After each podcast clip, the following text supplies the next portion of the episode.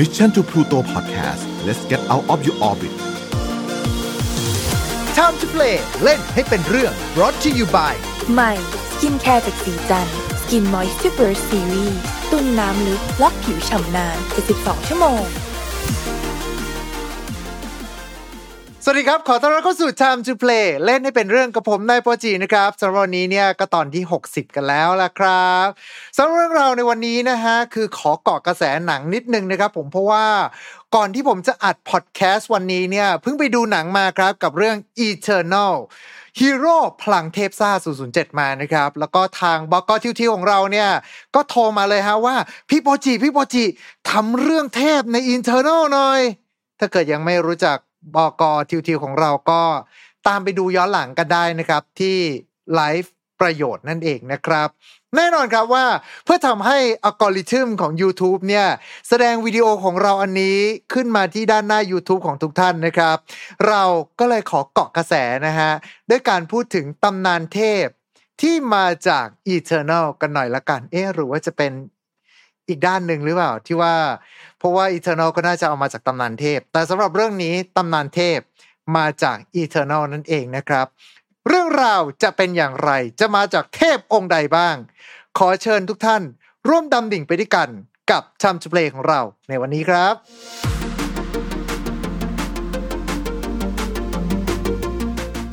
เอาละครับก่อนอื่นเลยนะฮะก่อนที่เราจะมาพูดคุยกันเนี่ย คือผมไม่แน่ใจว่าผมจะพูดแล้วก็มีการเปิดเผยเนื้อหามากน้อยขนาดไหน ซึ่งเอาจริงผมว่าก็น่าจะเปิดเผยเยอะอยู่เหมือนกันนะครับ ดังนั้นครับเพื่อให้ไม่สะดุดแล้วก็ไม่ต้องมานั่งกลัวกันนะครับ ผมขอยกคำพูดของพิกู้โชว์ไทม์ขึ้นมาเลยแล้วกันนะครับ ว่าถ้าท่านใดที่อยากจะเสพเนื้อหาของภาพยนตร์เรื่องนี้ด้วยตัวเอง อยากได้อรรถรสของมันเต็มก็ขอให้ หยุดพอดแคสต์ตอนนี้เอาไว้ก่อน แล้วไปชมภาพยนตร์เรื่องนี้ให้เรียบร้อย แล้วเรามาคุยกันในส่วนของ comment นะครับ เอาละครับ มาถึงขนาดนี้แล้วผมก็ว่า น่าจะทำให้สบายปากมากขึ้น เวลาตอนที่เราพูดคุยกันในเรื่องนี้นะฮะ เอาละครับสำหรับเรื่องราวของ Eternal เนี่ยจะพูดถึงเผ่าพันธุ์มนุษย์ต่างดาว ที่มีพลังเหนือมนุษย์ที่ถูกสร้างมาโดยเซเลสเทีย มนุษย์ต่างดาวที่มีชีวิตมานับล้านปีนะฮะโดยเหล่า Eternal เนี่ยช่วยเหลือมนุษย์จากการโจมตีของเหล่าสัตว์ประหลาดที่มีชื่อว่าเดเวียน แล้วก็แฝงตัวอยู่ในวัฒนธรรมมนุษย์เนี่ยตั้งแต่ 7,000 ปีก่อน ชื่อของเขาเนี่ยก็เลยกลายมาเป็นบุคคลในตำนาน หรือว่าเทพกรนำที่จะรึกเอาไว้ในประวัติศาสตร์ครับ โดยตัวหนังฮะสร้างจากคอมิกของทางคุณแจ็คเคอร์บี้ในปี 1976 ซึ่งมีการรีบูตให้เข้ากับจักรวาลของมาเวลยุคใหม่ในปี 2006 นะครับ โดยนักเขียนระดับตำนานนิวไกแมนแล้วก็ถูกเติมแต่งเรื่องราวหลังจากนั้นมาจนถึงปัจจุบันนี้สำหรับเนื้อหาของ Eternal ในภาคหนังเนี่ยก็ถูกดัดแปลงมาอีกทีหนึ่งเลยนะครับ โดยผู้กำกับคุณโคลอีเจ้า แต่ก็ยังคงความเป็นตัวละครของเหล่าผู้มีพลัง แล้วก็กลายมาเป็นผู้ที่แทรกซึมเข้ามาในประวัติศาสตร์ของมนุษยชาติ เอาว่ามาถึงตรงนี้แล้วนะครับ ท่านผู้ชมหลาย ๆ ท่านก็คงจะสงสัยกันใช่ไหมครับว่า แล้วฮีโร่แต่ละคนเนี่ยเขากลายไปเป็นตำนานเทพหรือว่าบุคคลในประวัติศาสตร์คนไหนบ้างสำหรับวันนี้ครับเราจะมาเคาะกันเลยนะฮะว่าฮีโร่ที่กลายมาเป็นตำนานเทพตำนานของเขาจะเป็นอย่างไร มาเริ่มต้นกันเลยนะครับกับเอแจ็คนะฮะซึ่งคนนี้เนี่ยก็จะเป็นหัวหน้าทีมของเรา Eternal นำแสดงโดยซามาฮายักนะครับ ซึ่งถึงแม้ว่าเวลาจะผ่านไปขนาดไหน ก็ไม่สามารถที่จะปกปิดความมิฟของเธอได้เลยสำหรับ Ajak นะฮะสะกดตัว K ครับ แต่ว่าจะไปพ้องกับตำนานวีรบุรุษอาแจ็คนั่นเองครับ โดยคนนี้จะใช้ชื่อว่า Ajax the Great หรือว่าอาแจ็คผู้ยิ่งใหญ่ครับอาแจ็คนี้จะสะกดด้วยตัว X นะฮะ โดยจะเป็นวีรบุรุษในสงคราม กรุงทรอย เป็นคนรูปร่างสูงใหญ่แข็งแรง เป็นญาติแล้วก็เพื่อนร่วมรบเคียงบ่าเคียงไหล่ของอะคิลิสครับ ภาพวาดในสมัยโบราณเนี่ยก็เลยมักจะเป็นรูปของอาแจ็คเนี่ยนั่งเล่นหมากรุกกับอะคิลิสในช่วงตอนพักรบแล้วก็อาแจ็คเนี่ยเป็นหนึ่งในคนที่เป็นผู้สมัครนะฮะ เป็นเจ้าบ่าวของแม่นางเฮเลน แต่เขาก็ทำการสาบานที่จะปกป้องแม่นางเฮเลนไว้นะฮะดังนั้นเนี่ยเมื่อแม่นางเฮเลนเนี่ยถูกลักพาตัวไป เขาจึงอาสาร่วมสงครามกรุงทรอยด้วย และในช่วงท้ายของสงครามเนี่ยครับหลังจากที่อะคิลิส วีรบุรุษของตำนานกรุงทรอยเนี่ยได้สิ้นชีพลงในสงครามอาแจ็กซ์ครับเป็นคนที่วิ่งฝ่าสมรภูมิ แล้วก็รับศพของอะคิลิสออกมานั่นเองครับ และนี่ก็คือตำนานของอาแจ็กซ์ผู้ยิ่งใหญ่ แต่ก็มีตำนานอีกฉบับหนึ่งครับ ที่พูดถึงอาแจ็กซ์ด้วยเช่นเดียวกัน แต่เป็นอาแจ็กซ์ผู้น้อยครับโดยตำนานนี้อาแจ็คจะเป็นหนึ่งในผู้ที่หลงในโฉมงามของเฮเลน แล้วก็นำทัพนะครับ เข้ารบกับกรุงทอยและสุดท้ายครับ ก็เสียชีวิตอย่างน่าอนาถไปซะอย่างนั้น คนต่อมาเลยนะครับพ่อหนุ่มรูปงามของเราอิคาริส ซึ่งเป็นหนึ่งในตัวหลักของเรื่องนี้นะฮะ ออกมาในวิดีโอโปรโมชั่นบ่อยมาก และชื่อนี้ครับ ผมว่าหลาย ๆ ท่านน่าจะคุ้นหูกัน ใช่แล้วครับ ก็คือตำนานของอิคารุสนั่นเองครับ แล้วก็สำหรับตำนานนี้นะฮะ จะว่าด้วยเรื่องราวของอิคารุสแล้วก็เดดาลัสซึ่งเป็นพ่อของเขาครับ ถูกจำคุกอยู่บนเกาะครีตโดยกษัตริย์ไมนอสเกาะเดียวกับตำนานของมิโนทอร์นั่นแหละฮะ โดยทั้งคู่นะฮะได้แต่เหม่อมองท้องฟ้า แล้วก็เหล่าวิหกที่โผบินอย่างอิสระ จนกระทั่งวันหนึ่งครับอิคารุสเนี่ยสามารถสังหารนกนางนวลได้ แล้วก็เกิดปิ้งไอเดียขึ้นมานะฮะว่า งั้นถอนขนนกแล้วก็ใช้ขี้ผึ้งมาติดตัวเนี่ย น่าจะทำให้กลายมาเป็นปีกบินได้นะพ่ออิคารุสกับพ่อของเขาครับ ก็เลยจัดการนกแล้วก็ถอนขนออกมาสร้างปีก แล้วสุดท้ายก็สามารถที่จะโผบินได้ อันนี้ เราจะไม่ก้าวล่วงนะครับว่า ทั้งคู่เนี่ยจัดการนกได้อย่างไง รวมไปถึงไปหาขี้ผึ้งมาจากไหน และสุดท้ายทำไมถึงบินได้ โดยขัดกับหลักของ aerodynamic สักขนาดนั้นนะฮะ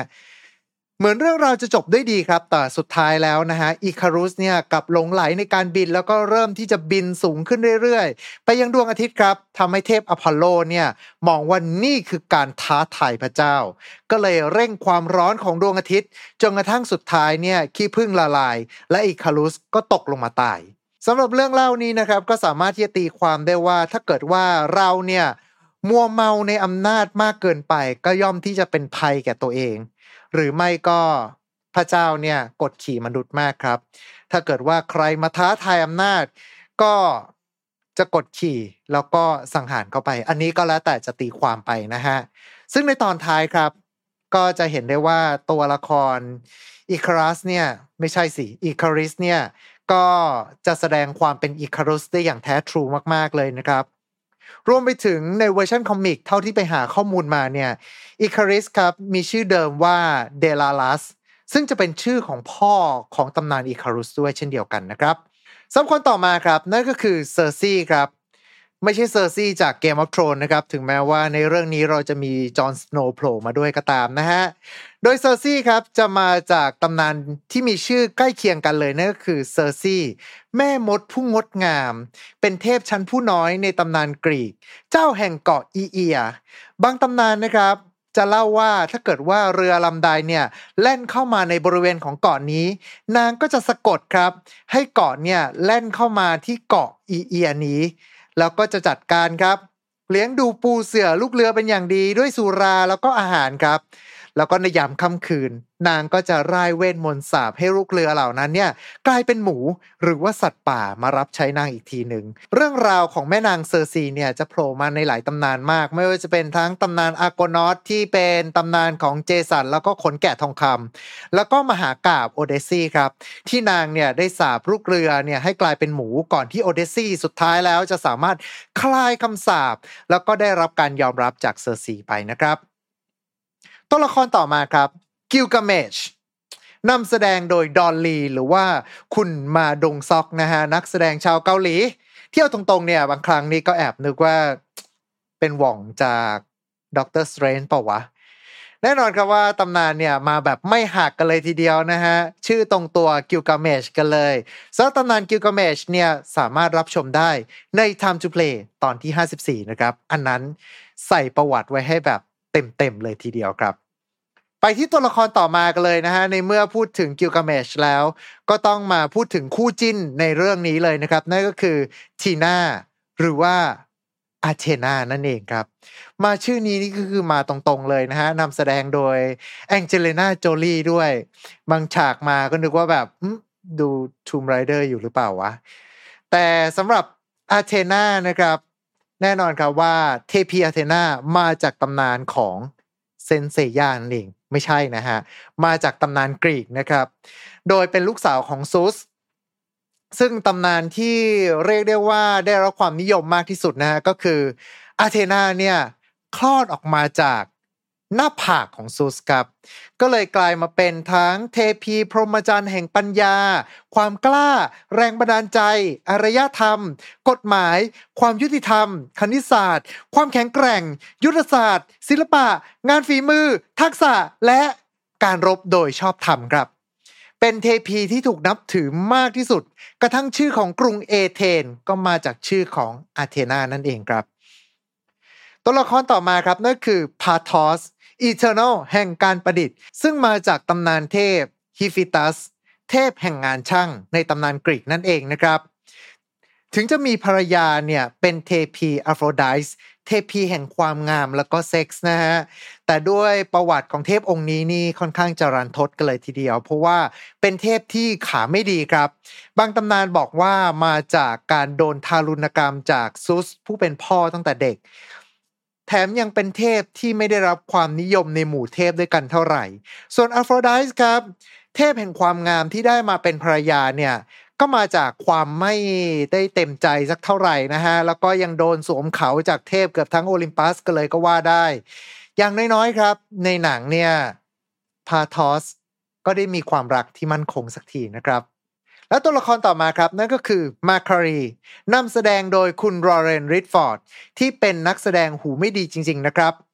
ถือได้เลยนะฮะว่าเป็นอีกหนึ่งโอกาสที่ทางมาเวลเนี่ยได้มอบให้เลยสำหรับตัวละครตัวนี้นะครับ มาจากตำนานเทพเมอร์คิวรีหรือว่าเฮอร์เมสจากกรีกอีกแล้วครับ โดย Mercury เนี่ยเป็นเทพแห่งการสื่อสาร เคลื่อนที่ได้รวดเร็วดุจใจคิด ด้วยรองเท้าติดปีกนั่นเองครับ และเป็นเจ้าของไม้คาดูเซียสที่มีงูพันล้อมรอบด้วยนะครับ ดูจากสัญลักษณ์แล้ว น่าจะคุ้นๆกันอยู่ใช่ไหมฮะครับ อันนี้ก็คือสัญลักษณ์แห่งการแพทย์ด้วยเช่นเดียวกันนะครับ โดยจะเป็นสัญลักษณ์ความเป็นกลางหลังจากที่ Mercury เนี่ยได้เข้าไปห้ามงูสองตัวที่กำลังสู้กันอยู่ครับ และหลังจากนี้นะครับก็จะเป็น Eternal ที่กลายมาเป็นเทพที่ดูไม่ค่อยจะชัดเจนสักเท่าไหร่นะฮะ เริ่มต้นกันที่ Sprite ที่ไม่ใช่เครื่องดื่ม จากรูปลักษณ์ทั้งในหนังแล้วก็ในคอมิกครับ จะเป็นคนรูปร่างเล็กนะฮะ ใส่ชุดสีเขียว แล้วก็ในหนังเองเนี่ย ถูกนำไปเปรียบเทียบกับทิงเคอร์เบลจากนิทานปีเตอร์แพนด้วยทำให้อนุมานได้ว่า Sprite น่าจะกลายมาเป็นตำนานตัวแทนเทพ ภูตแห่งป่าหรือว่าแฟรี่นั่นเองนะครับ โดยแฟรี่ครับมีตั้งแต่ยุคตำนานกรีกเลยก็ว่าได้ แต่ที่กลายมาเป็นแฟรี่ ตัวเล็กมีปีกอย่างทุกวันนี้เนี่ยมาจากตำนานของชาวอังกฤษครับ โดยแฟรี่เนี่ยจะอาศัยอยู่ตามป่า หรือว่าในซากปรักหักพังของอารยธรรมของมนุษย์ ถ้าเกิดว่าเราเข้าไปที่ป่าแล้วเห็นดงเห็ดขึ้นมาเป็นกอวงกลม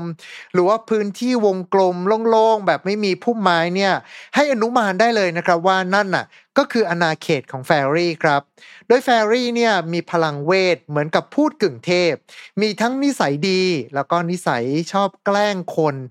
เรียกได้ว่าเป็นเทพทั้งมีทั้งคนดีแล้วก็คนเลวปะปนกันออกไปนะฮะ ถ้าเกิดเจอแฟรี่ที่ดีก็จะใช้เวทมนต์คอยช่วยเหลือ แต่ถ้าเกิดว่าเจอแฟรี่ที่ร้ายแล้วแล้วก็ก็จะกลั่นแกล้งให้เราเนี่ยหลงป่า ไปจนถึงลักพาตัวไปนะครับ อันเนี้ยถ้าเกิดว่าเทียบกับ ทางฝั่งของเรื่องเล่า หรือว่าวัฒนธรรมต่างๆ แล้วเนี่ยก็จะไปคล้ายกับพวกเทพลักซ่อนของญี่ปุ่น หรือว่าผีบังตาในความเชื่อของไทยนั่นเองครับ ตัวละครต่อมานั่นก็คือดรุยตัวเนี้ยเป็นอีกตัวหนึ่งที่ไม่ค่อยชัดเจนฮะคือจากชื่อเนี่ยผมเข้าใจว่าน่าจะมาจากดรูอิดนักบวชแห่งพงไพรฤาษีแห่งป่า หมอผี ผู้เชื่อมโลกระหว่างมนุษย์ กับธรรมชาติเข้าด้วยกันนะครับ รวมไปถึงเป็นนักบวชที่ได้รับความนับถือเนี่ยจากวัฒนธรรมชาวเคลต์ด้วย แต่ว่าในปัจจุบันเองก็มีศาสนาดรูอิดด้วยเช่นเดียวกันนะครับ ที่ศึกษาคนกับธรรมชาติครับ แต่จากข้อมูลที่ไปเจอมานะฮะดรูอิดคำนี้ครับสะกด D R U I G รากศัพท์เดียวกับคำว่ามังกรนะฮะ ซึ่งในคอมิกเนี่ย ตัวดริกเนี่ยก็ได้รับฉายาว่า Lord of Flame and Nightmare เจ้าแห่งเพลิงและฝันร้าย ก็ไม่แน่ใจเหมือนกัน ถือว่าเป็นอีกหนึ่งตัวตนที่ไม่ค่อยชัดเจนเท่าไหร่นะครับ และสุดท้ายเลยครับ ผมเชื่อว่าตัวละครนี้เนี่ย หลายคนสงสัยรวมไปถึงตัวผมเองเนี่ยก็สงสัยด้วยเช่นเดียวกันนะฮะ นั่นก็คือคิงกูครับนำแสดงโดยกูเมลนานจิอานี เป็นตัวเดียวที่หาข้อมูลไม่ได้เลยครับ เพราะว่าต้นทางในคอมิกเนี่ยคิงกูเนี่ยเป็นคนญี่ปุ่นครับ ไม่ใช่คนอินเดีย แล้วก็ในเรื่องเนี่ยก็เป็นนักแสดงเหมือนกันด้วยนะฮะทั้งในคอมิกแล้วก็ในบทของภาพยนตร์ มีความใกล้เคียงกันสุดก็คือคิงกูที่เป็นเทพในตำนานของบาบิโลน ที่โดนสังหารแล้วเนี่ยโดนนำเลือดไปผสมกับดินเพื่อให้กลายมาเป็นมนุษย์ แต่สุดท้ายครับก็ไม่ชัดเจนในด้านของที่มานะฮะ ก็เลยเป็นไปได้ว่าคิงโกเนี่ยไม่ใช่สิคิงกูเนี่ยที่กลายไปเป็นดารา เป็นเพราะว่าตัวเขาเองเนี่ยไม่มีตำนานไหนที่เอ่ยถึงชื่อเขาโดยตรงเลยครับ ก็เลยพยายามที่จะสร้างตำนานของตัวเองขึ้นมานั่นเองนะฮะและนี่ก็คือตำนานของชื่อที่มาของ Eternal ทั้ง 10 คน ที่เป็นฮีโร่พลังเทพนะครับสำหรับวันนี้ก็ต้องขอขอบคุณทุกๆ คนเลยนะครับ ที่มาร่วมรับชม หรือว่ามารับฟังกัน เหมือนเดิมเลยนะครับ อาจจะรบกวนทุกท่านเลยนะครับ ช่วยกันกดไลค์กดแชร์ กด Follow กด Subscribe แล้วก็กดกระดิ่งแจ้งเตือนด้วย ไม่ว่าคุณจะรับชมอยู่ในช่องทางใดก็ตาม ขอบคุณทุกท่านที่ติดตามรับชมกัน มีอะไรก็สามารถที่จะคอมเมนต์กันเข้ามาได้เลยนะครับ แล้วไว้เจอกันใหม่โอกาสหน้าวันนี้ สวัสดีครับ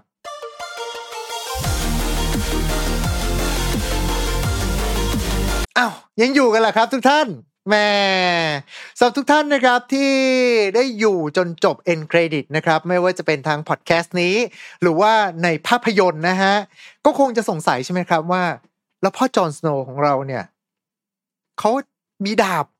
แล้วดาบเล่มนี้จะทำให้เขากลายเป็นฮีโร่ตัวไหน แน่นอนเลยฮะ นี่ก็คือ Black Knight